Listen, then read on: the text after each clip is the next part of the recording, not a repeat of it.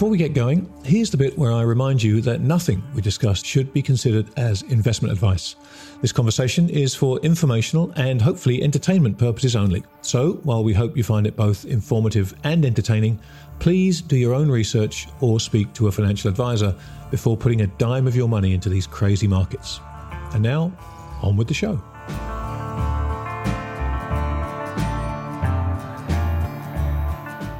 Regular listeners to this podcast will be somewhat familiar with my take on cryptocurrencies in general and Bitcoin in particular. Generally speaking, I try and steer clear of the crypto space because, though it interests me greatly, I fully understand that those who spend their lives completely immersed in this technology and the narrative surrounding it are at a significant advantage to me well, to be honest, the toxicity of the environment is something which I find unnecessary and something of an impediment around both learning and questioning both the technology itself and that narrative that surrounds it. Because of that, I tend to confine my conversations about Bitcoin and crypto to my life away from the microphone, with the notable exception of what was a hugely enjoyable debate I hosted between Mike Green and Nick Carter a few months ago on this very podcast. However, Recently, my attention has been drawn to a remarkable story that sits square in the middle of the crypto world and which has drawn an inordinate amount of attention from those skeptical about both the people responsible for its existence and the integrity of its place in the fast growing world of cryptocurrencies. I'm talking about Tether, the largest so called stablecoin, an instrument which underpins much of the crypto market now, allowing access to cryptocurrencies for those in jurisdictions where either regulators or banks, or both, have placed impediments and which provides much of the lubrication required by the gears of the crypto world. For me, there was just so much smoke surrounding this particular instrument and those people and companies responsible for it that I just found it hard to believe there couldn't be a fire somewhere. So I decided to dig into it in the pages of Things That Make You Go Hmm in June. What I found astonished me. It's a remarkable story filled with extremely colourful characters with, let's call them interesting backstories, there are lawsuits, judgments, and a raft of unanswered accusations, which I've got to say create significant doubt around the credibility of this hugely important cog in the crypto gears. The response to that edition of Things That Make You Go Hmmm was extraordinary, and it's prompted the conversation you're about to hear. My guests in this special edition of the Grant Williams podcast are Bennett Tomlin, one of the people upon whose outstanding work I built my own piece, and George Noble, a Tether critic and long standing pillar of the finance community. George was a former star fund manager at Fidelity and is currently the chief investment officer of Noble Capital Advisors, the eponymous hedge fund firm he founded about 30 odd years ago. Now, the aim of this conversation is to try and bridge the gap between the finance community and the crypto community to help one understand the other's concerns and hopefully highlight the potential threat posed by Tether to the crypto ecosystem. I'm sure it will generate as many questions as it does answers, but isn't that the point of these types of discussions? Now, if you're not already a subscriber to Things That Make You Go Hmmm, but you'd like to read my report, Schrodinger's Coin, you can download a free copy of it at www.grant-williams.com forward slash download. So, with that being said, here's my conversation with Bennett Tomlin and George Noble.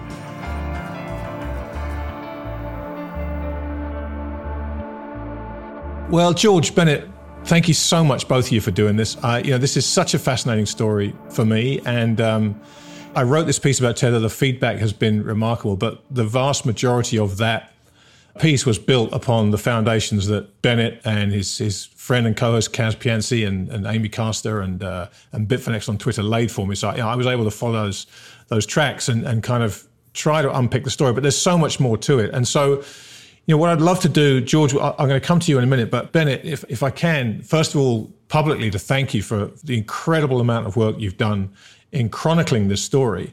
But perhaps if we can kind of get into this, because there will be a lot of people here that don't know the story, as I didn't until, uh, you know, my introduction to it was that Doomsday Machine article back in, I guess, January that first brought it to my attention. So perhaps you could just explain how this story came to your attention and the kind of broad strokes of the trail of breadcrumbs that it took you down? Yeah, so I first discovered Bitfinex and Tether in 2017. I was in my senior year of college and was starting to f- try to figure out what I wanted to do after I graduated. And I ended up getting interested in crypto, started trying to research a whole bunch of these stuff, and I kept bumping up against Tether and Bitfinex, and then discovered Bitfinexed, who was Uh, not the first, but one of the first really prominent people to push the Bitfinex and Tether information to the forefront.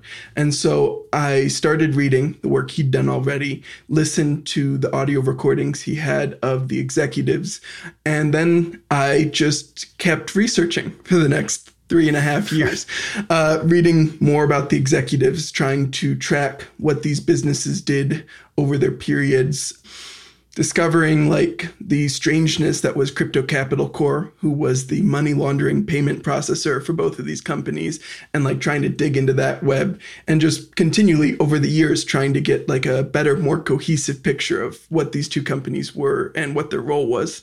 So you mentioned on some of the executives there. So let's start by painting pictures of the people involved in these things, because oftentimes when you see companies that have a degree of smoke surrounding them, it normally goes back to the people. And, and you know, good friends of mine who are uh, serial short sellers and very successful ones say that that's the first thing they look for. If they look for people who've previously been involved in companies that had a you know either a shady outcome or shade around, it's the first big check on the list for them. So talk a little bit about the people involved in this. Sure. So Bitfinex itself was founded by a help desk technician named Raphael Nicolay.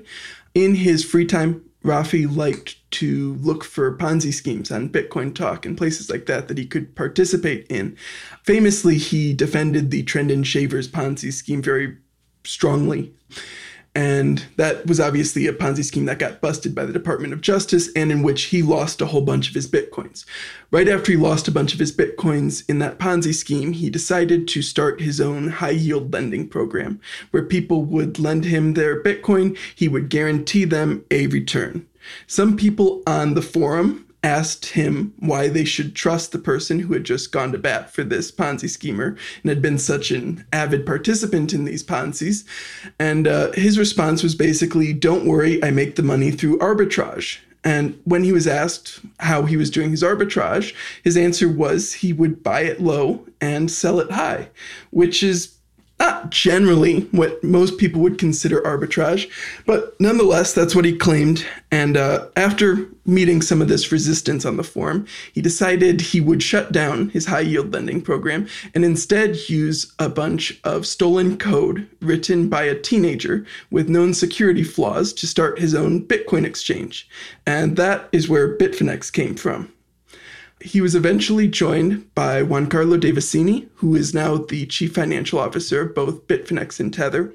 He was educated as a doctor, but I do not believe he ever actually practiced medicine, uh, and had previously had some issues when he had to pay restitutions to Microsoft for selling pirated software. Phil Potter joined a little bit after that. He was a former New York financial guy who had a New York Times profile written about him that caused a little bit of controversy because he uh, was bragging about how much money he was making and things like that. And then some of the other characters get really weird. So, uh, Stuart Hoegner is the general counsel for both Bitfinex and Tether. Before that, he was the deputy general counsel and the director of compliance for a poker company called Excapsa. Uh, this company owned Ultimate Bet and a couple of other sites that had a God mode. So, some of the players on these sites were able to access this God mode and see what cards the other players were holding, which was clearly an advantage to them when they were playing poker. And then you also have Tether was founded by Brock Pierce, a former child actor who moved to Spain with indicted child sexual predator Marc Collins Rector. And then they both ended up getting arrested over there in a house that had a whole bunch of child pornography in it he was joined by a bunch of his old friends from IGE, which was a company that sold farmed MMO items and stuff like that. So Jonathan Yantis uh, came over from there, as did uh, William Quigley, who was another one of the co-founders of Tether, also was with him over at IGE. They were joined by a couple of other people from the Mastercoin Foundation and stuff like that. And then the current like spokesperson slash chief technical officer for Bitfinex and Tether is Paolo Ardoino. He before Bitfinex and Tether seems to have largely just been a uh, fintech developer for a couple of European fintech companies. The most interesting thing about him is that he is now a director for Delchain, which is part of Deltec International Group, which is obviously where they bank. So just one of those interesting little things. Yeah, I think that's most of the prime. Oh, uh, the CEO, the CEO, JLVDV, uh, Vandervelde. He is fascinating because he doesn't make public statements and hasn't really made any in his entire time as CEO of both of these multi billion dollar companies.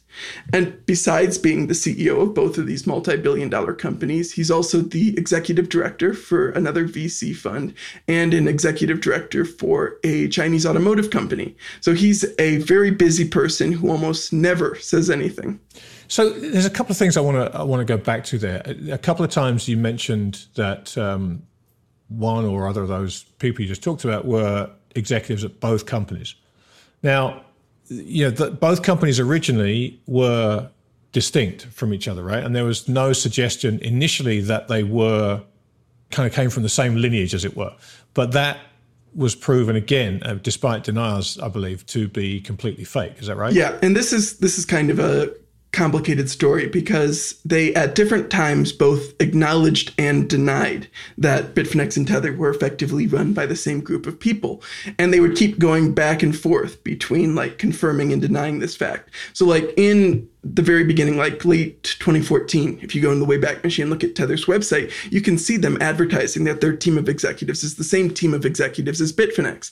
But then they uh, end up taking some of that down. And on Bitcoin Talk, you have like Giancarlo Devasini, the CFO of both companies, being like, waiting for my invite for Tether on the Bitcoin Talk forums, as if he's not the chief financial officer for this company. Then there's another point before March of 2017 in a Whalepool TeamSpeak where Phil Potter admits that they have uh, basically the same set of, set of shareholders. However, then comes March of 2017 when they get cut off by Wells Fargo and no longer have correspondent banking in the US. And they decide to file a frivolous lawsuit against Wells Fargo, when asked about this lawsuit, Phil Potter, again in a Whalepool TeamSpeak, you know, because that's what you do, corporate announcements and stuff, says that uh, no, we're not the same. We just happen to bank at the same place and had this same problem. Finally, we got the Paradise Papers, which came out, which showed that they had both used Appleby in the British Virgin Islands to incorporate these entities with the same set of executives for both of the entities. And we now know, thanks to some of the other uh, information that's come out, that they've always been these deeply connected entities under the same parent company starting in, I want to say like 2015. Yeah. And the other thing that I think it's important to clarify here is because when this whole thing started, it was difficult for crypto exchanges to get banking, right? There was there was a, a big stigma attached to it. So a lot of people that started out had to try and find creative ways to take payments, right? Yeah, yeah, and there's there's still a bit of difficulty for cryptocurrency yeah. exchanges to find banking. So that kind of brought around that Wells Fargo thing you talked about. That kind of brought into play a company called Crypto Capital Corp, which was a, a shadow bank in Panama. Is, uh, is it Panama? Yeah, Panama. I think I'm right yeah. saying.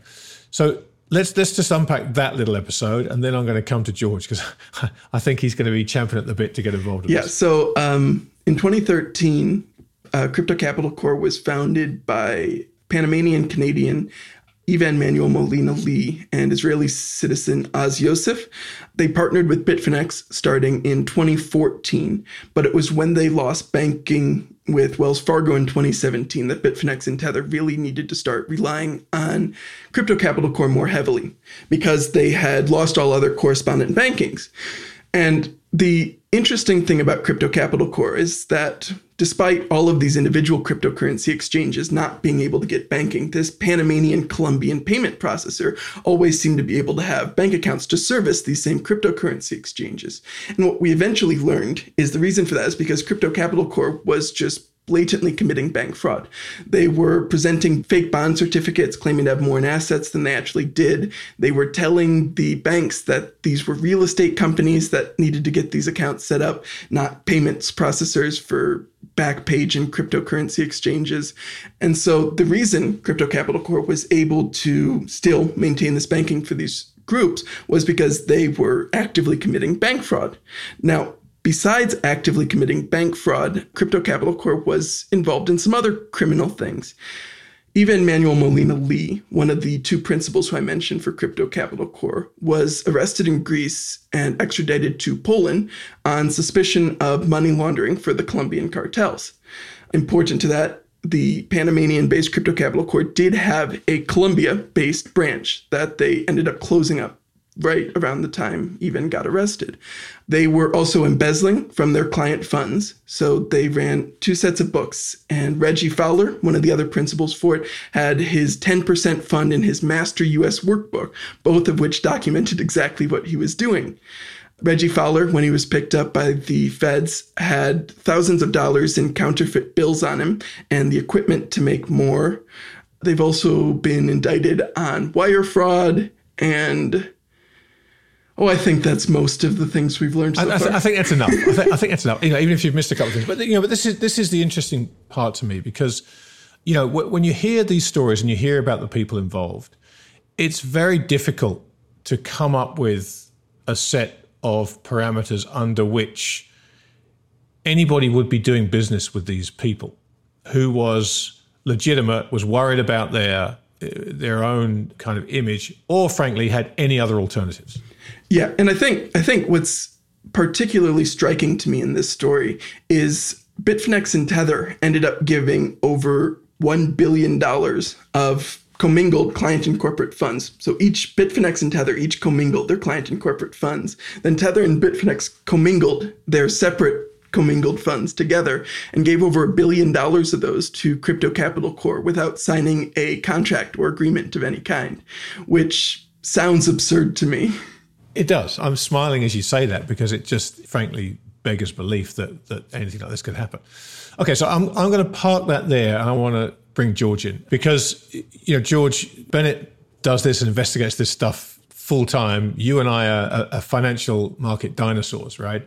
But still, we've reached a point here where the crypto world is more and more being sucked into the financial world, and we're at this place now in the rapids where the cross currents are crazy. And it seems to me like the crypto community doesn't necessarily understand the financial community and how it works.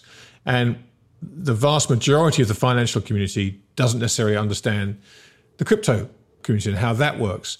So, what was your introduction to Tether? How did you come across this story? So, I first was attracted to the Tether story a few months ago when the price of Bitcoin went completely uh, parabolic.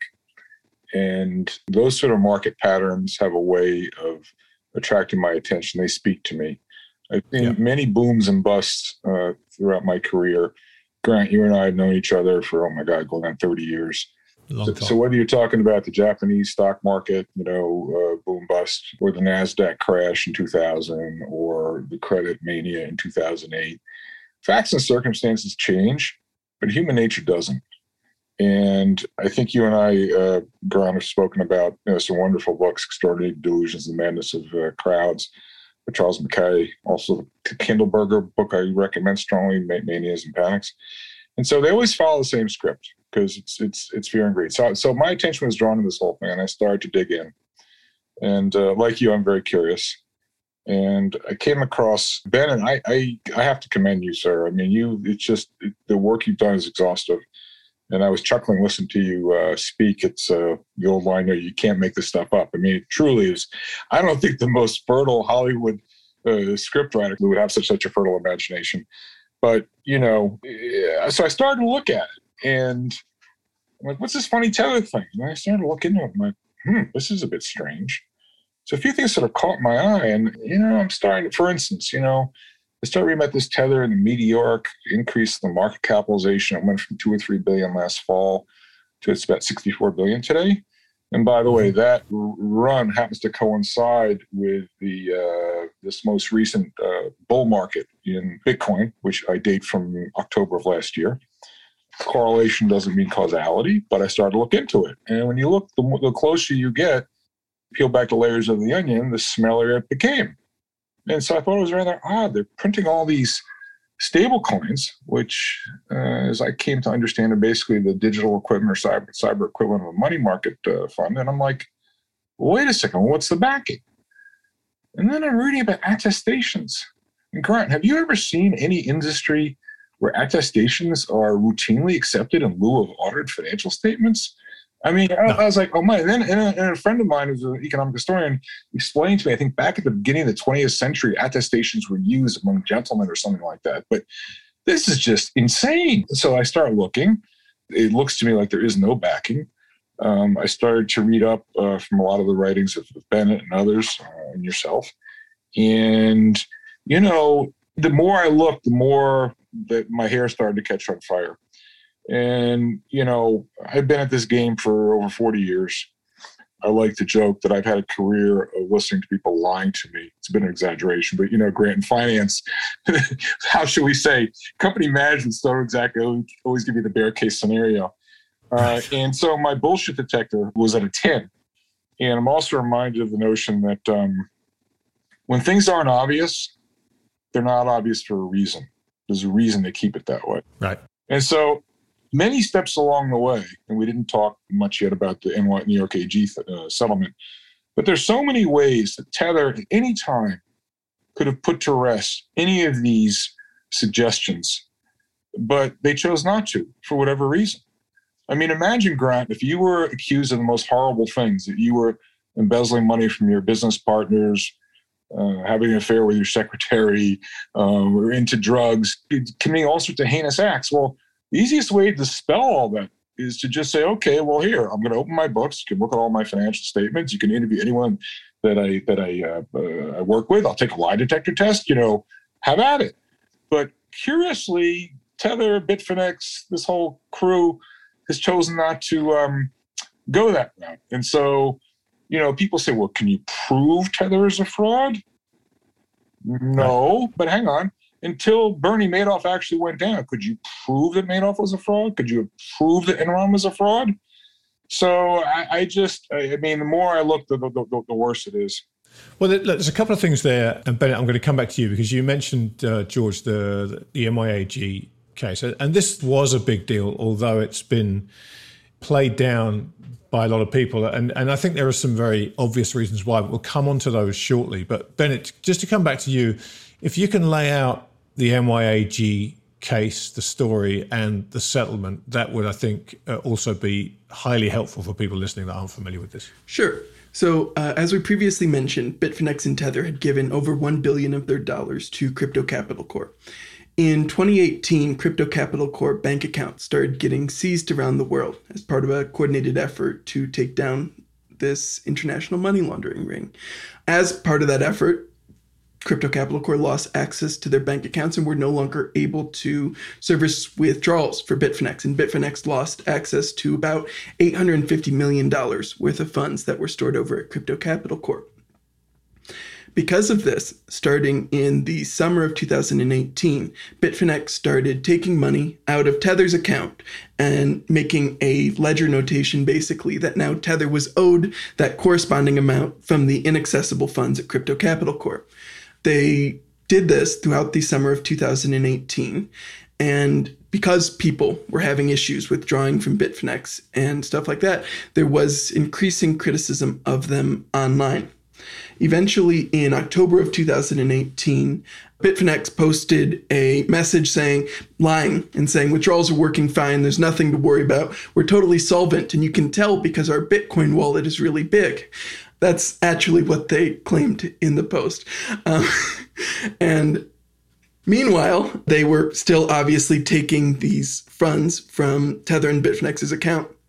Then, November 1st of 2018, Tether announces that they are banking with Deltec Bank. And to help diffuse some of the criticism that's been directed their way, by people like Bitfinexed and myself.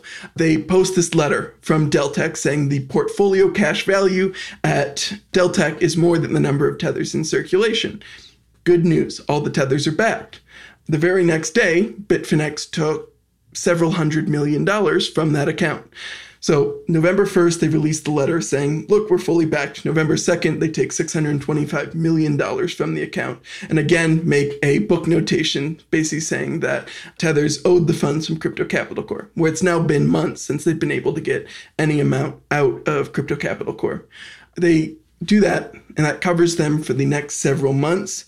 At some point during this, they get subpoenaed by the New York Attorney General and they start interacting with the New York Attorney General's office In February of 2019, they finally update their website and their terms of service to make clear that Tether is not backed by traditional currency, which hadn't been true since March of 2017, but they finally admitted it. So, uh, February of 2019, about two years later, they change their website, change their terms of service, and say Tether will be backed by cash, cash equivalents, loans, receivables, and other assets, or something like that. Then in March of 2019, Bitfinex and Tether enter into what they described as an arm's length agreement to enter into a revolving credit facility where Tether would extend up to $900 million to Bitfinex at a rate of like 6%, I want to say. And Bitfinex would be able to access that at any time. And this loan would now be a critical part of the backing of Tether they described it as arm's length. And I, I, said it the way I did because the same executives signed the documents for both companies, obviously. And the loan was collateralized with shares of iFinex, which is one of the companies that operates the Bitfinex platform. So if Bitfinex was unable to pay back the loan, those shares would be effectively worthless. And so it was yeah. collateralized by nothing, really. And so they enter into that loan agreement. And when the New York Attorney General finally finds out about this loan agreement that they had rolled the previous transaction into, Letitia James files for the ex parte order to stop them from doing this kind of transaction anymore. And finally, this is when the public learns about that whole series of transactions. Because previously that we had no idea. That was Bitfinex and Tether self-dealing with no disclosure. The New York Attorney General case then goes on for the next oh 20 months or whatever. Yeah, two two years almost. Yeah. Yeah, and then they end up finally coming to a settlement. Bitfinex and Tether agree to pay $18.5 million to the New York Attorney General and to cease doing any and all business in New York State.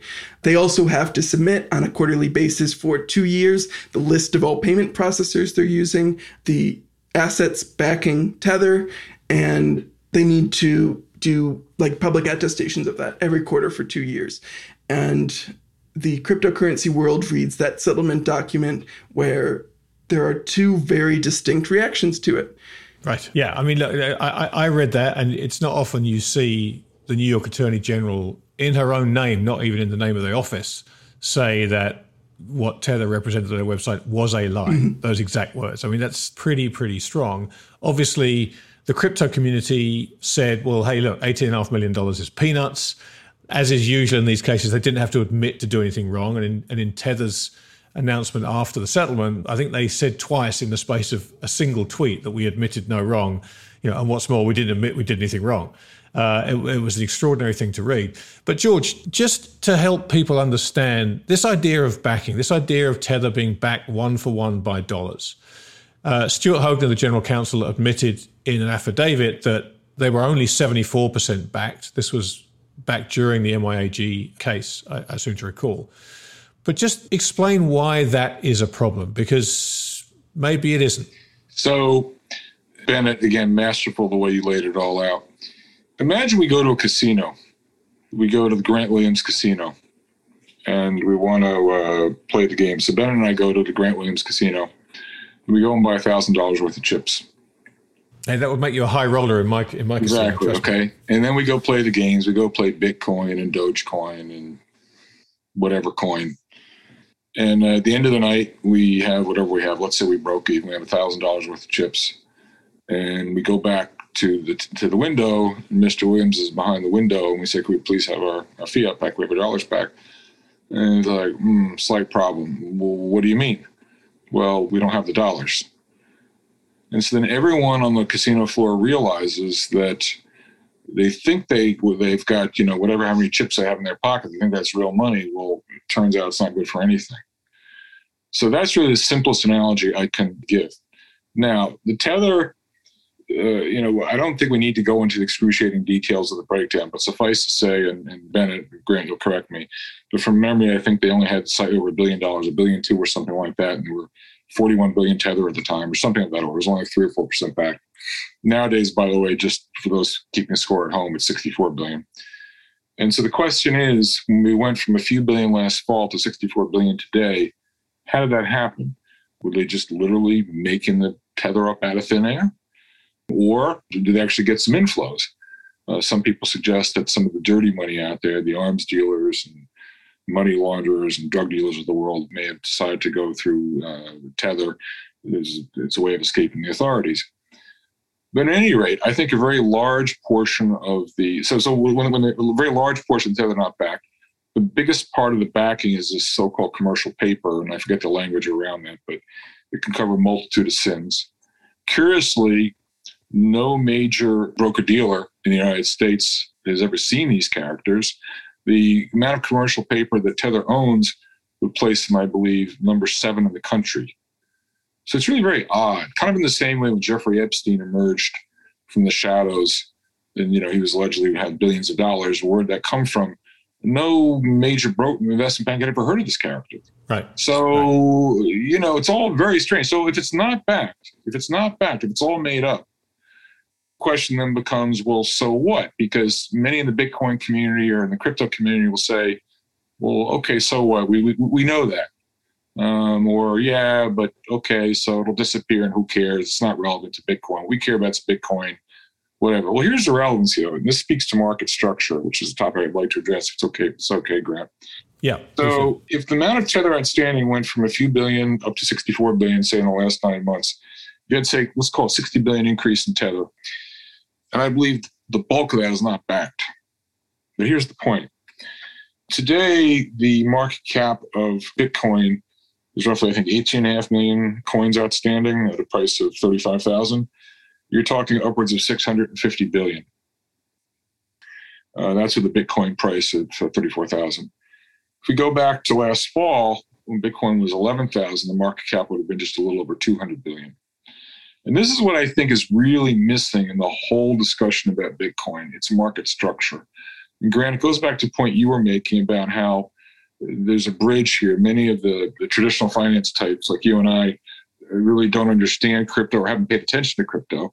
Because, you know, quite honestly, up until a year ago, I mean, it was really a small cap thing. Nobody really cared. But recently at its Zenith, I think the amount of all crypto outstanding was worth upwards of $2.5 trillion. And so you take that along with the fact that I think there are eight, maybe now as Cathie Wood's application, nine applications in at the SEC to come out with Bitcoin ETFs where many of the mainstream financial institutions, the Fidelities and JP Morgans of the world, are now looking for guidance on how to deal with this because they have to deal with KYC and AML restrictions. Now, people in the fiat world, so to speak, are opening their eyes. And so, coming back to this question of backing, and I want to speak about market structure. Some people say, well, gee, George, what are you worried about? 64 billion Tether, Bitcoin 650 billion, it's only 10th of the size. They're completely missing the point. Go back to what I said a minute ago. Uh, when the bull market started, this bull market started, and Bitcoin had a 200 billion uh, market cap, give or take. I've read extensively on this, and people seem to think that the free float of Bitcoin is somewhere between 10 and 20 percent, i.e., that which is not being hodled. All right. So let's be generous. Let's say it's 20 percent. If you have a 200 billion dollar market cap as of last fall, it would stand to reason that the free float is only 40 billion if then all of a sudden someone's making up counterfeit coins, let's go to these tethers, and you know it's like let's let, let, let's say Bennett and I wanted to corner the market, and jam the price of Bitcoin up, so we just counterfeit all this stuff, we counterfeit you know 60 billion or some large portion of 60 billion. I mean, Grant, you're, you're you're enough of a financial market operator. If I tell you we have a 60 billion dollar buy order to go into a market which only has a 40 billion dollar free float, you know, 50 dollars in double jeopardy, how high, how high does the price go?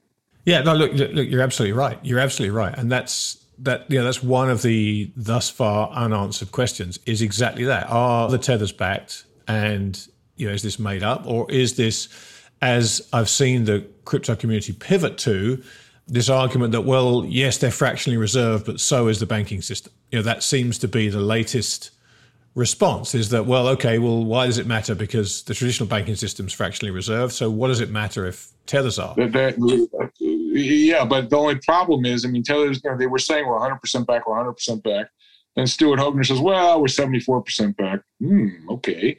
Nothing to see here, move along. And then when they come out with it, you know, they only purport to have three or four percent liquid, and that was money they put into account one day and took it out the next. So, I mean, it's like watch right. the red card, not the black. I mean, I, I think we are possibly possibly looking at the biggest Ponzi scheme ever. ever. And what people are narrowly in the Bitcoin community are they're ignoring this or they're willfully blind to this or they're just ignorant about market structure and financial history. They don't realize the effect that counterfeiting can have on a market. I mean, Grant, imagine, for instance, as an example, right? You own your house and some hot money, say you own a house in Miami or New York City, whatever, and some hot money comes into the market from abroad, either some flight capital from Russia, China, Brazil, whatnot. It just drives the price of everything up. Okay, well, you haven't bought your house during that period of time, but there may be somebody who did. So he winds up paying a high price because the price was elevated due to this sort of temporary hot artificial demand. And then let's say it turns out that demand disappears. So that was sort of a, a temporary impulse, a manipulation, if you will. And the price just collapses again. Right? I like to go back to look look at past manipulations. Okay, let's go back. I think it was 1979, Grant, or 1980. You'll correct me, but the Hunt brothers. Yeah, you know, you know, taking the price of silver from five to fifty. So when you have these folks in this in the in the financial media running around saying price is truth, price is truth. Was price truth when silver was fifty dollars? I think not. It went back down to five. So, but I think people are narrowly they got their blinders on. They're not taking effect of these impulses coming from elsewhere. In particular, the effect that counterfeited tether, you know, undoubtedly inflated the asset prices of everything in crypto. And Bennett, maybe you could speak to this, but or Grant, the percentage of transactions, Bitcoin transactions, the role that Tether plays in the crypto ecosystem. And it's sort of a counterfactual, but you know, what would have happened had these Tether not sort of appeared out of thin air? And then finally, and the last one I'll get to, I know I'm throwing a lot of questions out there, some of these are rhetorical questions, but you know, some people say, okay, well, Tether's fraudulent, we know that. All right, so yeah, there'll be a rug pull when Tether goes belly up, fine, Bitcoin will go down temporarily. It'll be a, it'll be a temporary shock. Actually, it's even more ludicrous than that. Some people think that, and again, lack of sort of just basic finance. Some people say, well, you know, if Tether goes down, Bitcoin's going to go up. I'm like, well, why is that? Well, they're going to sell their Tether and go buy Bitcoin with it. I'm like, well, wait a second. That presumes it's the buyer for the Tether, number one. Number two, that's not the way it works. I mean, Grant, you would know, um, and, and Bennett, um, you know, when you have a financial crisis, just by analogy in the in, in markets, you know, go back to 2008. You know, if a money market fund breaks the buck, people are now wondering about how liquid they are, you know, it's a liquidity shock to the entire system. Everything goes down. We can argue some what goes down fastest, but you know, if you have a hundred thousand dollars say in your Fidelity brokerage account, seventy thousand which is invested, and thirty thousand which is say in a Fidelity cash reserve, some money market fund, and as far as you're concerned, that's a cash equivalent and you find out one day that that money market fund broke the buck, um, and all of a sudden that thirty thousand isn't worth thirty thousand, something worth worth a lot less. You're less liquid than you thought you were, and you're probably it's liquidity preference argument. You're going to go sell some things, and so that's why Timothy Massad, the former commissioner of the CFTC, I'm sure you all saw the article about three weeks ago, beginning of June, was speaking about how this could be a nuclear winter for crypto. That this could be cataclysmic and so I actually believe that the counterfeiting of Tether has played a material role in the price evolution of Bitcoin. This is not about the technology. This is not about the technology. I mean, the problem is when you talk to, to the Bitcoin acolytes, they like to be called maxis or maximalists. No, no, I think acolytes is the more appropriate term. When you start talking about market structure and about the, the fundamental valuation of Bitcoin, their response is one of, we'll look at the price, somehow as if price is truth, or they give you some techno babble answer, which is irrelevant. Okay, we're talking about the price of Bitcoin, which you know it's gone up. I mean, we're in this hyper liquidity environment. The price of everything's going up. Anything that's not bolted down is going up in price. You know, whether it's crazy, you know, it was it, it was crazy SPAC stocks a few months ago. You know, EV stocks, whatever everything is going up in Bitcoin because it's relatively it's relatively price and supply and elastic. Um, price inelastic, supply price inelastic, um, it's easy to push up, just like the price of silver was easy to push up 10x uh, 40 years ago. So I think when Tether collapses, in my view, it's a question of when, not if. It's going to have a very material effect on the price of Bitcoin, number one. Number two, more importantly, for those who think that the, once we get that shock out of the way, we're going to go back to our regularly scheduled programming of 200% of your returns of Bitcoin, that's really this whole price evolution has been a, a, complete fugazi. I mean, it's just been it's been a complete distortion. And so, I, again, I think we're witnessing the biggest Ponzi in the history of mankind right now with this tether counterfeiting. Spoken like a true salty no coiner, I think they they call you and you, George. Okay, so Bennett, let's dig into this a little bit. Let's suppose that the cattle start getting a little bit scared. Can you talk a little bit about the process for redeeming tethers and the smoke that also, perhaps coincidentally, but likely not, seems to be swirling around the redemption process for tethers?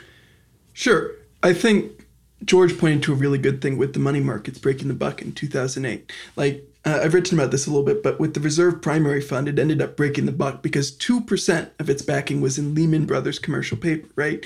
And right. then that ended up, Lehman Brothers goes bankrupt. 60 or 65% of their assets are withdrawn from that money market fund within the next two days, right? And the reason I'm drawing attention to this is because Tether is backed 50% by commercial paper of unknown quality. And you'll often see a defense from certain Bitcoiners that the risk of a bank run on Tether is relatively low because there's never been one before. And Tether itself reserves the right to not redeem your Tethers, or if there's insufficient cash, to give you whatever securities horses, whatever, happen to be in the reserves. And so a bank run on Tether would look a little bit different than a bank run on a money market fund. The reason there's a lot of confusion and smoke around Tether redemptions is because there have been very few people who have been open, honest, and forthright about what the process of issuance and redemption looks like. There's a few major desks who regularly talk about redeeming tethers. I'm thinking of Galaxy Digital, CMS Holdings, and especially Alameda Research. Alameda Research, run by Sam and Sam, uh, Sam of FTX, obviously, they have been very open recently that they are able to purchase tethers, redeem tethers, and that they actively arbitrage the peg. That when tether is above or below a dollar, they'll be making those trades to try and make that free money, basically. The issue is the only people who have any right to redeem tethers are tether specific clients. So the few small desks or whatever who are set up and verified with Tether are then able to redeem. The vast majority of Tether holders have no path to redemption. They're not registered clients of Tether, and there's no real way for them to become registered clients of Tether because Tether keeps that group relatively small. And so, in the case where there starts to be an issue with the peg, the first ones to probably know about it would probably be Alameda. They would see the distortion in the peg, they would try to play it, and then quickly realize that something was wrong more than usual. And then in that case, it's a little bit unclear exactly what would happen or what would then follow. The people who say Bitcoin would go up as people try to get out of Tether might be partially right on the Tether exchanges. So, what I would expect you would see in those cases is a huge premium open up between the price of Bitcoin on exchanges that primarily denominate in Tether and the price of Bitcoin on exchanges that primarily denominate in US dollars. So, on an exchange like Binance, where a lot of the pairs are against Tether, you might see people willing to trade absurd amounts of Tether for like one Bitcoin 10 million Tethers, 20 million Tethers, whatever, because everyone's aware there is some risk of tether. And so if something starts to go wrong, there's a contingent of people who are going to be pretty sure it might be the thing going wrong. Meanwhile, though, I expect you would see anyone else who is able to start to exit the market because they recognize that a $64 billion pool of liquidity potentially evaporating in this small of a market, especially one that collateralizes so much of the futures and so much of the leverage in the space, is likely to be damaging to the price of these assets. And so, because only a few people can redeem, it's a little bit unclear what redemptions actually look like. So the traditional model of Tether, the one that's described in the white paper, is you give your cash to Tether, then they issue the tethers, you use your tethers, and when you're done, you take them back like the chips to the casino. It was revealed in the New York Attorney General investigation that things were a little more complicated than that. That Tether was loaning out tethers to various trading firms including ones in New York and things like that. And so my intuition about this is that likely many of the desks issuing and redeeming tethers are not necessarily giving dollars and then getting dollars out. There's likely more complicated loan agreements and stuff like that between Tether and these clients. And so without a better view into what that might look like or what a redemption actually is, it's a little bit hard to determine what would likely happen. Let's talk a little bit about the patterns of tether printing, because that's something else that fascinates me. You know, we've seen enormous amounts of tether get printed at very interesting junctures in, in the market, and the pattern of what the Bitcoin price does is highly predictable. And then, you know, several months ago, around the time of the New York Attorney General ruling, the tethers and issuance seemed to kind of plateau and go sideways for some considerable amount of time. At the same time, uh, or certainly more recently, we've started to see a lot more activity in Circle, another uh, stable coin. So perhaps you could talk a little bit about those trading patterns between Tether and Bitcoin, the issuance patterns, and where something like Circle comes into this story.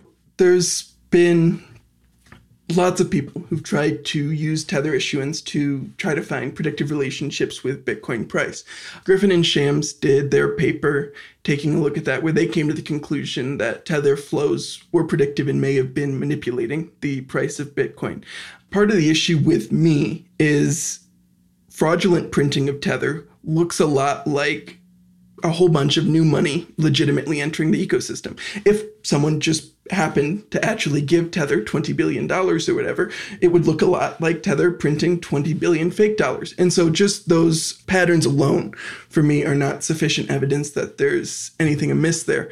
But what's more strange to me is how rarely you see the market cap of Tether go down. So, like recently with USDC, since the market has started going down, we've actually seen pretty significant redemptions of USDC, and the number outstanding has decreased. With Tether, we have yet to see that. And throughout their history, there's only a few specific periods where we have seen that. From like 2014 through 2018, there was only like one or two minor redemptions that actually dropped the market cap of Tether. And then there was a few in 2018 where we actually saw the market cap of Tether decrease. And then since then, I do not believe the market cap of Tether has ever re- decreased. So either no one's actually redeeming, there's always less redemptions than there is new interest in Tether, or there's something else going on. Because unlike the other stablecoins, you basically see Tether's market cap continually increase.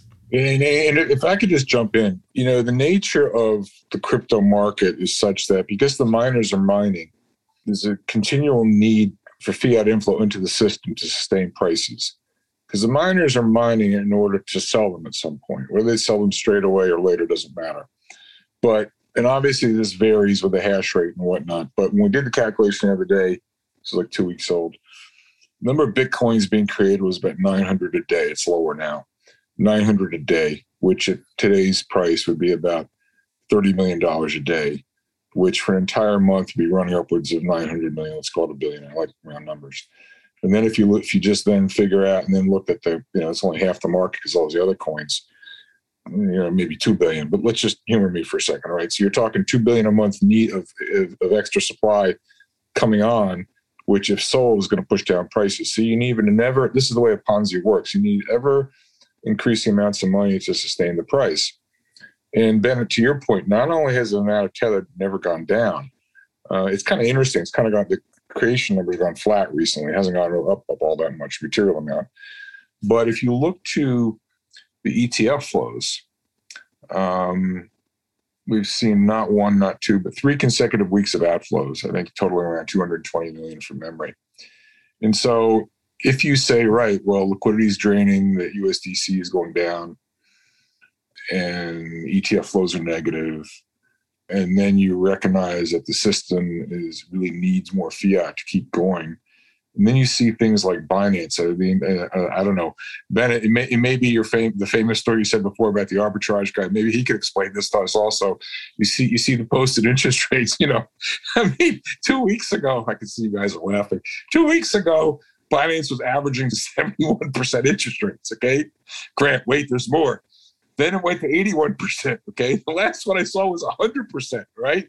Like for fifty dollars in double jeopardy grant. If you're walking down the street and you see a bank offering the seven percent interest rate, forget about a hundred percent interest rate. Okay, you would run out, walk as fast as you can away from that bank. You know, move along. Nothing to see here. I mean, this is madness. I mean, if it looks like a fraud, smells like fraud, quacks like a fraud, it's fraud. And now I well, think George, it's, this this is interesting. Let, let me dig into this because this speaks, I think, to the point you made about each of the sides not understanding the other. Right. This is, I think, at the very heart of this because those double-digit interest rates, people do get paid them. Right. People do get paid. There are people who have staked their coins and who have been paid 70% interest rates over a, a short period of time. They have been paid 20, 30, 40, 50%. And it works, right? But this is why I think it's important for people who are doing this to understand the point you're making because you can get 70% on your first Bitcoin, you can get 70% on your second Bitcoin, you can get 70% on your third Bitcoin. But when the fourth one goes boom and the whole thing goes away, you lose your Bitcoin. And so, yeah, and also so if, you have, I, if you have to stake it for a long period of time, you can't get it out. All right, you know exactly. Yeah.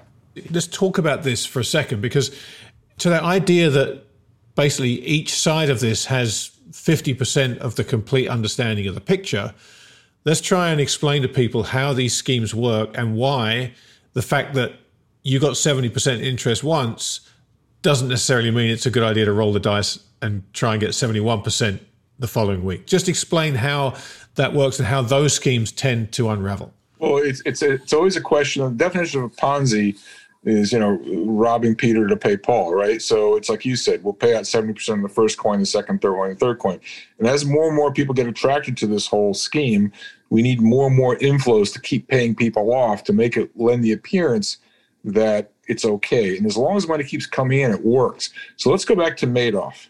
Okay and it's a little bit different, but let's also go back to when the mortgage-backed securities market blew up in 08. Madoff, so you know, people say, well, you know, everyone kind of knows Tether's the problem, you know, don't worry about it, yada yada. Well, you know, go back to Madoff. People kind of Madoff, you know, especially because I think he was president of the uh, of, of the NASD, but it was kind of, and he kept putting out these 12% returns or whatever they were, remarkably stable. But as long as the market environment was okay, and the odd person tried to get the money out, but after all, who'd want to get the money out making those kinds of returns? He was above suspicion. But it was only in the aftermath of the crash in 08 that more people want to take their money out. And that's when the problem started. All right. And so it all goes to the confidence in the system. And I'm going to digress for one second, but let's go back to the to Lehman and Bear going bankrupt in 08. It wasn't the mortgage backed securities market that was their undoing. What it was was the loss of confidence in their solvency, um, which of course was tied to the mortgage backed securities market. But what really brought them down was their inability to roll their paper. They were 40 or 50 times levered. And if they couldn't roll their paper, you know, if they lost the confidence of the markets, couldn't fund themselves was game over. All right. So that's what brought them down. That's what brought Madoff down. All right.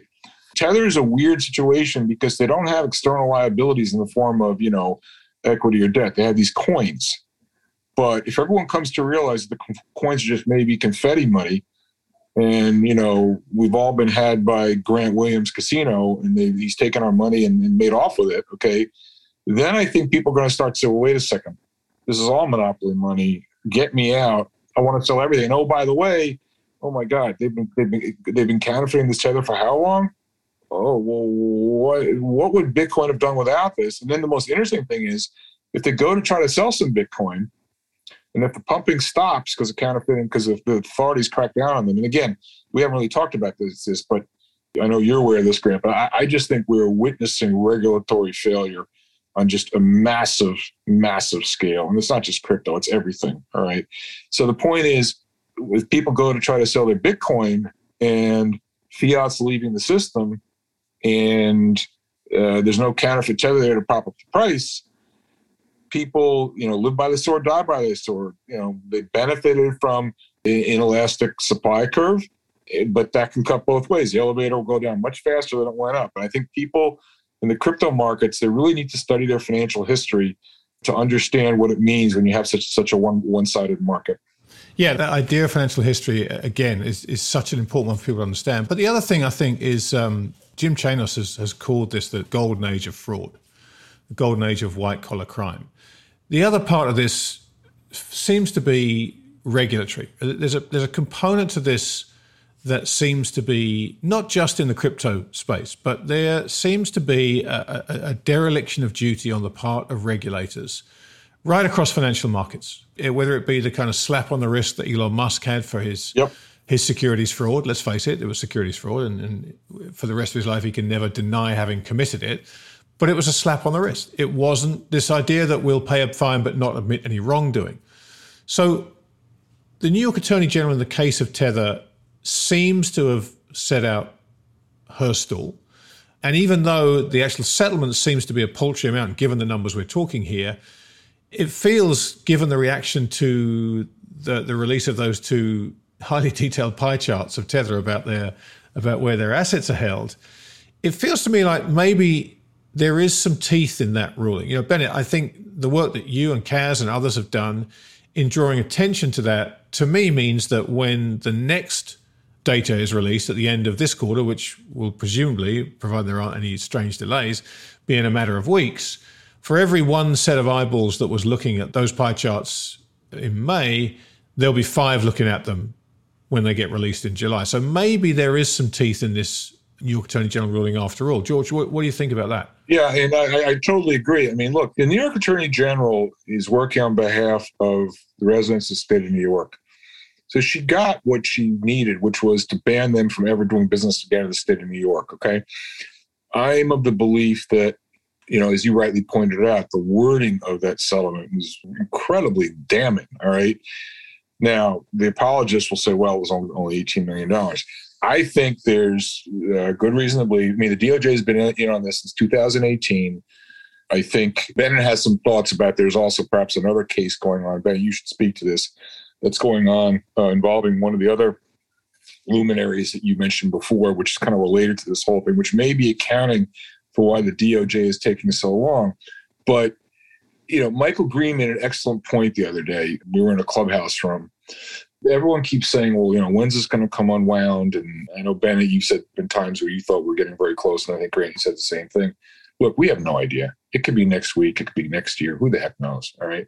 But Michael Green made a very interesting point, and he said that um, the whole Colonial Pipeline fiasco from a few weeks ago when the ransom was paid out in Bitcoin, you know, the feds were able to get some claw some of it back because the bad guys had gotten careless and so on and so forth. But it seemingly has set off alarm bells. And the authorities now realize just how dangerous and how vulnerable the situation is. I'd point out to you, I'm sure you're all aware of this, but to our listeners, just this past week, over the weekend, the UK took some regulatory action against, uh, was it Binance, I think?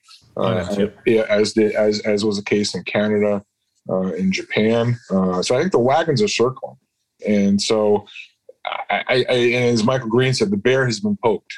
The regulators have woken up.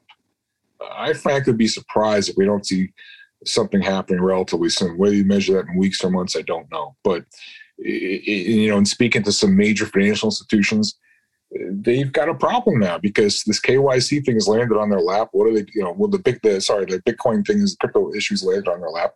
What do they do? And you have the SEC, which, you know, turns down one Bitcoin ETF uh, application after another, and for good reason. So this is square and center in front of the regulators now. They, they can't ignore it. So I, I, think they're keenly focused on it. I don't know, Ben, what's your take on that? And specifically, you mentioned this other case going which you thought may in part be accounting for why the DOJ process is taking so long. Yeah, the DOJ subpoenaed Bitfinex and Tether back in 2018, uh, supposedly as part of an investigation into price manipulation of Bitcoin. I think one of the big things that has slowed that case down is the Reggie Fowler case. So, Reggie Fowler, former part owner of the Minnesota Vikings, was one of the principals for Crypto Capital Corp and was arrested and has been going through his case. That case has had a lot of delays. He initially was going to sign a plea deal, and then he showed up to court having told the judge he was going to sign a plea deal, and they ended up not signing the plea deal then because he wasn't paying his lawyers, his lawyers stopped representing him, and it took him a long time to find new lawyers who would represent him. And then there have been a whole bunch of COVID related delays and hearing related delays. So he was arrested back in uh, late 2018, and that case is supposed to be going to trial soon, I think. And as we mentioned before, Crypto Capital Corp was this like shadow bank for Bitfinex and Tether and was involved in all this pretty clearly unsavory activity. And so my intuition is that there might be things that that case is likely related in many ways, both large and small, to any case against Bitfinex and Tether. And so that may be one of the things contributing to how slow the Department of Justice has been for this. I, I, mean, look, clearly there's, there's an amount of deduction that's required here. But one thing I would say, I mean, given all the risks involved, even if you, for those who still like crypto, you know, without hesitation, I mean, get your coins off the exchanges by all means. I mean, even the Bitcoin acolytes will tell you that because I think there's a risk when this thing goes down, given that, you know, the exchanges are the same as the brokers, they all owe each other and cross collateralize all this other nonsense. If you have any money stuck in those exchanges, good luck getting paid out. It'll take years before they come and all this stuff. So I think these these exchanges should be avoided like the plague. And the other thing too, and I know Bennett, you've spoken on this, and, and, and Grant, I don't know if it's relevant for this, we have enough time to talk about this, but Ben, maybe you could speak to a role that a lot of these social influencers have been playing and the way they've been leading. Really, it's almost engaging. It's not just securities violation with promoting things. And then, you know, related to that, I have a real hard time with, uh, I know, Bennett, you'd spoken about regulatory capture. And, um, you know, there are people who know better, former officials who know better, who should be speaking out you know, it's like the, when you see the signs in New York City subway system, when you see something, say something. But they're all hollowing their coins or feathering their own nest or whatever. And it's just horrible. There are a lot of people in a, in a, in a, in a position to speak out. They don't and they're using the, a lot of retail investors just abusing them. So I don't know, Bennett, what, what do you view? Maybe speak to the regulatory capture or the role of a lot of social influencers because the moral outrage I have against this. I mean, it's just it's just it's just staggering. Yeah. So Cas and I actually did an episode on that recently with what we coined uh, shillfluencers, which are these influencers in the cryptocurrency space who are basically continually actively committing securities manipulation or at least like disclosure issues and often what they'll do is they'll get like a discounted part of a coin as part of a pre-sale in exchange for them promoting it to the wider public. And because these coins often have such vanishingly low liquidity, they can't actually exit their position. They've got such a small number of the coins and the liquidity is so small they can't actually exit. And so often what you'll see these shillfluencers do is promote the coin while they're selling it to basically create the liquidity they need to exit. You'll also see this with some of the less savory VC funds in crypto, where they'll get large pre sale allocations and then immediately start dumping while still writing positive reports or generally promoting it because they're trying to create the liquidity for their own exit. And that's just a very common pattern you see in crypto. And I'm reminded of like Brad Mills' comment about Max Keiser, where Max Keiser is a Bitcoin promoter who has also created a couple of his own coins and promoted those and done some less than savory things in that regard. And when Max was being criticized for some of that after he spoke at the Bitcoin conference, Brad Mills, who's another Bitcoiner, immediately came to his defense and was like, well, yeah, but that was 2015. Everyone was scamming back then. And like, it's just such like an expected part of the crypto ecosystem that if you scammed six years ago, you're clean by now. So, yeah, that just speaks to crypto more broadly. And then uh, the other question was about uh, regulatory capture. And I think we've really seen a lot more of that recently. The most striking example for me was Brian Brooks, who was the uh, acting comptroller of the currency under Donald Trump, ended up leaving that position and immediately went and became CEO of Binance US, right? And this was like in the context of the Tai Chi document talking about Binance's regulatory arbitrage strategy getting leaked and all that. You would think the former comptroller of currency would know better than to do some of these things. Yet he left his role in the federal government as a regulator and immediately went through the revolving door into a CEO position at Binance US. Yeah, this. I mean, this is this, this does bring us on to the characters in the space. And, and I'm, you know, I find myself really puzzling about this because in, in amongst people who I think are just flat out shills in the space, and there are a lot of them. And look, any nascent corner of the financial markets like this is always the Wild West, George. You and I have seen this for years, right? It, it's always the Wild West until some kind of sheriff puts on a badge and wanders in and starts to clean up Dodge. But in the midst of a lot of people who I recognize, because I've seen this kind of behavior in all kinds of instruments over the years, I find people for whom I have a tremendous amount of respect in amongst this, right? Mixing it up with people and not shilling necessarily, but being very strong advocates for Bitcoin in specific terms and crypto in general. So, I, you know, I find myself in a very puzzling place with this. George, what do you make of the kind of the way Wall Street has embraced crypto? Look, they're all talking from a point of self-interest. You know? Well, yeah, that's Wall Street. Let's face it. Yeah, you know, and so they're all they're all talking their book, and you know, Wall Street's always been a den of thieves. We know that, all right. But I think what's happened here, going back to your to your point about you know, from Jim Chanos, we're living through the golden age of white collar crime. I mean, there is no sheriff on the beat. And so every one of these that's let by, it just emboldens everybody else to do likewise.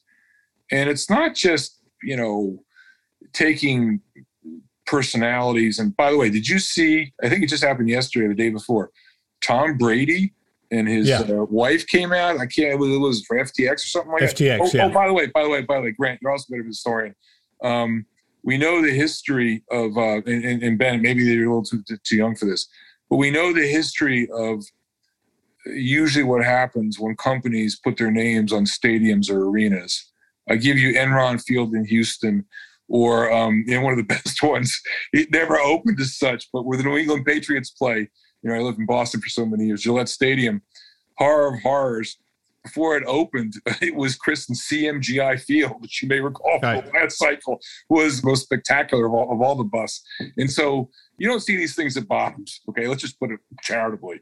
Uh, but coming back to it, there are people who know better. I mean, so there are a lot of regulars who know better. I mean, it's one thing like if you're just some, you know, I feel sorry for all the all, all the individual investors are going to get bagged in this. All right. And by the way, the reason an end has to be put to this now is because as painful as the adjustment process might be, if it's allowed to grow and metastasize, it's going to get even bigger. All right. But you have people you know, who don't know, the individual investors maybe being conned by the nonsense coming out of Wall Street and some of these promoters. then you have people who know better. And it's just they know where their bread is buttered they're not saying anything. And those are the people I have the highest contempt for. Yeah, look, it is madness, but it speaks to the power of narrative. It speaks to being uh, a good salesperson for an yep. idea, which is well, which is what. It, it, it, sorry to interrupt, but it's exactly Elon Musk. It's the same thing. It's the, it's the power of the narrative. All right. And that's the problem. Again, going back to my discussions with the Bitcoin acolytes, I talk in terms of figures. They speak in terms of narrative.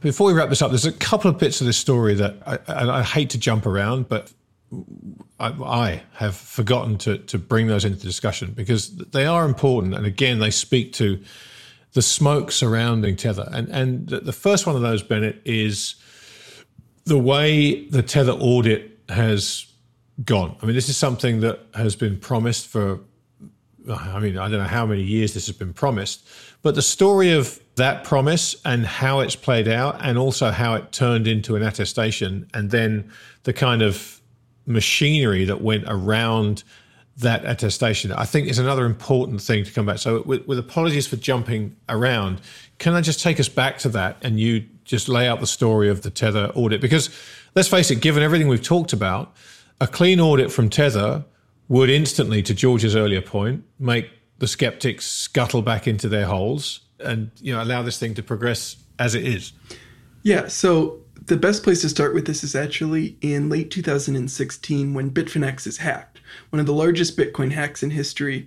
Um, they end up having to haircut their customers, take like 36% off of what they claim at the time was everyone's account and replace it with this BFX token, which was meant to be valued at a dollar. And over time, they would give you the dollars and take your BFX tokens, and eventually you'd be made whole. It later came out due to some reporting by Nathaniel Popper at the Times that not everyone actually did get the haircut. Coinbase threatened to sue, so their account didn't get the haircut. But as part of the stuff surrounding this, there was a lot of criticisms of Bitfinex and people who thought that Bitfinex might be holding their own corporate funds in reserve, that the haircut was larger than it needed to be, which I mean, it was. We just established not every account was haircut. And so Bitfinex promised that they would share the methodology for the haircut, which they never did because they can't. They can't show that they didn't haircut everyone. And they also promised uh, full security and a full financial audit. Tether had been promising an audit since 2014 when they had first started and never provided one. But finally, uh, a couple months after this hack, Bitfinex and Tether both hired uh, Friedman out of New York to audit both of their books. Complicating things right around this same time, Wells Fargo cut off Bitfinex and Tether from banking. So, March of 2017, Bitfinex repays all their BFX tokens and immediately loses banking in the same week. Uh, the timeline's a little unclear what was happening that week, but Bitfinex claims to repay all the BFX tokens. Wells Fargo cuts them off, and Tether is now without banking for the next several months. Ostensibly, the backing that they claim to have was about $61 million that they held in trust at the account of Stuart Hoegner, their general counsel. Wait, wait, wait, wait, Bennett, Bennett, Bennett. Stuart Hoegner was holding $61 million in his personal account of Bitfinex and Tether's money? Are you serious? Yes, that's that's exactly true. And the other oh, pro- not, nothing to see here. Just move along. Nothing to see here. Go on. Yeah. the the other problem uh, during this period, from like March to September, when we'll finally get to the attestation, the number of tethers in circulation increases from about 50 million to about 440 million. Meanwhile, the only ostensible backing under Tether's control is the amount held in trust at Stu's account, which is never greater than 61 million. They claim the rest of their backing during the New York Attorney General investigation is held at Bitfinex's account at Noble Bank. Now, Noble Bank is not a bank. It's an international financial entity started by Tether co-founder Brock Pierce and John Betts. So, allegedly, the money is held at this account at Noble Bank. That account, during that period, received deposits from only two Bitfinex clients, neither of who purchased tethers. Nonetheless, the number of tethers in circulation increased from 50 million to 442 million, I think it was. During this period, Tether is supposed to be getting an audit from Friedman. Eventually, it becomes clear to Tether that an audit is not going to happen, but they do not disclose it to the public. We'll get to when they disclose it to public, but they create an agreement with Friedman for Friedman to do an attestation of Tether's bank account or of Tether's reserves on September 15th. On September 15th, in the morning, Tether finally gets a bank account at Noble Bank, the international financial entity started by Tether's co founder. And that same day, hundreds of millions of dollars are transferred from Bitfinex's account at Noble Bank to Tether's account. At 8 p.m. that evening, Friedman does their attestation, sees the money is in the account, and gives the report to Tether with like there are a lot, there's a lot of caveated language in that report, basically saying we can't make these assurances or this assurances, we weren't able to see this or this. But from what we did see, there was this amount of dollars in these accounts, which is greater than this amount of tethers, which are in circulation.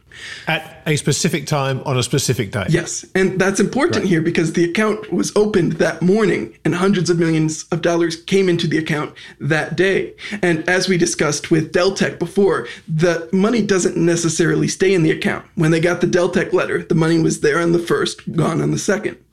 And so Tether gets this attestation and claims they're still working on an audit. A couple of months later, a Tether spokesperson admits that the audit is not going to happen, citing the excruciatingly detailed procedures that the auditors were trying to follow. And so Tether does not get an audit. I would also like to add that, as I mentioned before, Bitfinex also promised to get an audit. They have yet to release a statement on the progress of that audit, but I think it's pretty safe to say that they are also not going to get an audit due to excruciatingly detailed procedures. And it's funny to me to reflect on this because you've heard claims from a lot of Tether executives and Tether defenders that it's impossible to get an audit. But in the history of Tether, they hired an auditor. They had an auditor who agreed to do it. So every time I hear that, like, it's impossible, but someone was there was the person who was going to do it. It obviously was possible. And so, yeah, Tether ends up, we'll say uh, Tether and Friedman's relationship dissolves. We don't technically know that Tether fired Friedman. It feels like a reasonably safe assumption, but um, the audit never happened, and no audit of either company has ever happened. By the way, I, I, I, have to laugh because I mean it's impossible to make this up. And also, there was a brilliant tweet, Grant. I'm so, sure you saw it the other day. Someone took a GIF of Trump and, and, of him, and it said, "I've been under audit for 15 years." I mean, the audit's coming. The audit's coming. We'll have the figures. Okay, you know. Sorry. Yeah, it, it is. I mean, it, it's remarkable. And this distinction between an attestation and an audit is so important to understand. But again, you know, when we come back to this, the understanding of the crypto community of the financial world, you can see here that Tether have basically thought, well, you know what, we'll we'll come out and we'll just say, yeah, don't worry, we've had our attestation, and people will assume that's basically the same thing as an audit, and it's so different to an audit that it's it's really impossible to kind of explain just how different it is, except to point to the fact that hundreds of millions of dollars were wired into a bank account that was opened on a day, and this attestation was taken at 8:15 p.m. that evening. You don't really need to know anything else than that. I mean, there's so much smoke around that as to make you feel that you are actually on fire yourself. Never mind Tether or Bitfinex. Yeah, so as, as I said earlier, Grant, sorry to interrupt, but it's like again when things aren't obvious, it's usually for a reason. Yeah, and look, and that was that, that was the whole reason why I wanted to have this discussion. and I'm so grateful to both of you for taking all this time to do this because look, there are things that we have proof of, and the NYAG ruling is the first place perhaps people should start if they want to dig into this further. But there is no proof of fraud. However, when I started looking into this story and I came across you, Bennett, and started looking at your extraordinary work. As someone who is au fait with the world of finance, there is no doubt in my mind that there is something horribly wrong with this. And so that makes me question the people in the crypto community who are invested in this thing not blowing up as being very keen on kind of waving this away and saying there's nothing to see here. And, and I, when I wrote the piece I wrote recently, I approached two or three Bitcoin guys who I know, who I, I, I think are great guys, and and you know I have a lot of respect for them and their thought process and and the way they do evangelize Bitcoin, but. You know, there, there is a, a rigor to them and a sense of intellectual rigor that I have a lot of time for. And I approached them to say, look, I'm writing a piece about Tether. I'm skeptical about it. It's going to be a skeptical piece. Do you want to actually write anything that I can quote you in to provide the other side to it? And nobody came forward and nobody volunteered anything. Um, you know, I was offered some pieces that were written a year, a year and a half ago. And given the kind of extraordinary level of output that a lot of these Bitcoin guys have, that again struck me as interesting that people wouldn't want to do this. And, and you know, the last time this happened to me was when I did a podcast uh, about Tesla with Mark Spiegel, who was a, a very vociferous bear at the time. And I offered up at the end of that conversation the chance for any bulls to come on the podcast. I'd give them equal airtime for them to lay out exactly why this bear case, which seems so compelling, was wrong. And forget the stock price. This wasn't about the stock price. The stock price of Tesla has done what the stock price of Tesla has done. But a lot of the accusations made about the company still stand unrefuted. And so, you know, in closing this podcast with you guys, I would absolutely make the same offer here. You know, I don't want to be accused of being biased. I know what I think about this having done a lot of reading. I know what I think about it having done a lot of research into it, and it stinks to high heaven to me. But if there are any guys out there who can come on and give a credible refutation as to why this is all okay, and it's not anyone that wants to come on and say it's all FUD. I've got no time for that. But you know, Bennett, Cas, Amy Castor, Bitfinexed have laid out in extraordinarily granular detail and done proper forensic work to try to expose this thing. And I would expect a similar level of rigor on the side of anyone that wants to debunk this, but I will give microphone time to anybody that wants to come on and provide a credible counter argument to what Bennett's laid out, to what George has laid out, and to what all these guys have done. So that is an open offer to anybody. You can reach me, info at grant-williams.com. And please do. I, I, would welcome, as I'm sure Bennett would, as I'm sure George would, anyone that can come on and refute the allegations made by them through their work. And I also offer the mic open to any executives of Tether or Bitfinex who want to come on and defend themselves. This is not a hit job. This is uh, hopefully an in depth dive into what I find some incredibly compelling work that suggests that one of the biggest components of the cryptocurrency market is an absolute fraud. So, uh, having said all that, Bennett, again, my thanks to you, not just for giving up this time in your day, which I know is very busy, but for your extraordinary work, your extraordinary diligence in piecing this together. It's it's remarkable, and please do let people who are new to the story uh, understand where they can follow you and perhaps Cas and the podcast because it's um, it's important to dig deeper. I think. Yeah, thank you. I was uh, glad to come on today. You can follow me on Twitter at Bennett Tomlin, which has three T's in a row because there's two at the end of my first name and one at the beginning of my last name. My co-host uh, you can follow at Cas Piancey. We have our own podcast where we try to take a critical look at the cryptocurrency ecosystem called Crypto Critics Corner and you can read all of my writings at this point at bennettftomlin.com. And, and Bennett, I think it's important at this point to say that you are not a crypto skeptic, right? You are not someone that has a big beef against crypto.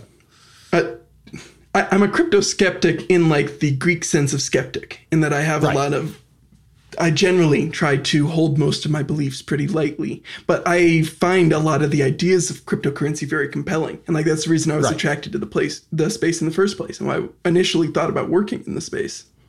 Right, and uh, Mr. Noble, uh, you and I get the chance to speak far too rarely. Hopefully, we can do it in person again soon. But just uh, for people that want to follow you, because I know you again on Twitter are all over this story, and you've posted an awful lot of really interesting threads. So tell people where they can follow you, because if yeah, they want to follow I, the story, I, they should I, be doing that. Thanks, Grant. Um, one one thing before I answer, I just want to make it very clear: I'm not anti-Bitcoin at all. I mean, I, I think the future of the world is we will have, you know, digital money. I mean, the Chinese already announced a few weeks ago digital yuan, and we'll have digital dollars and all that. So I'm not anti anti digital money at all. I'm just calling out a specific fraud that I believe is taking place in regards to Tether. And I think the implications of that, how it's really influenced pricing of, of so many crypto assets. That's really my beef. I mean, once we get this behind us, I mean, you know, we'll revisit. But want to be very clear I'm not on a Bitcoin crusade. I'm just on a Tether crusade. So I don't like to have a high social media presence, but, um, you know, I felt compelled to speak out about this. I'm on Twitter. GNoble79, or actually more, my, what's really the best place is to go to LinkedIn. I'm on LinkedIn. Um, I find that's a better forum. So I put it all out there, but I'm, you know, I linked a lot of stuff from uh, Bennett, Bitfinexed, and, and whatnot. So um, I think it's important we all speak up about this. I really, it's a cry for the regulators to to do something one way or the other. You know, if Tether can give us a, a, a full audit, the clean bill of health, fine. You know, we'll stand down from all this. But I just want to call something out that really desperately needs attention. So that's why I'm doing this. Fantastic. Well, look, gentlemen, my thanks to both of you for, for, as I say, giving up this time. I've enjoyed it immensely, and hopefully, this has brought what is a fascinating story, if nothing else, to a lot more people's attention, and we'll let more people dig into it to try and uncover what really happens here. But however this plays out, I will be following it, and I will be relying on the two of you to help me do that. So, again, my thanks to both of you. Thanks very much, Grant. Glad to be here.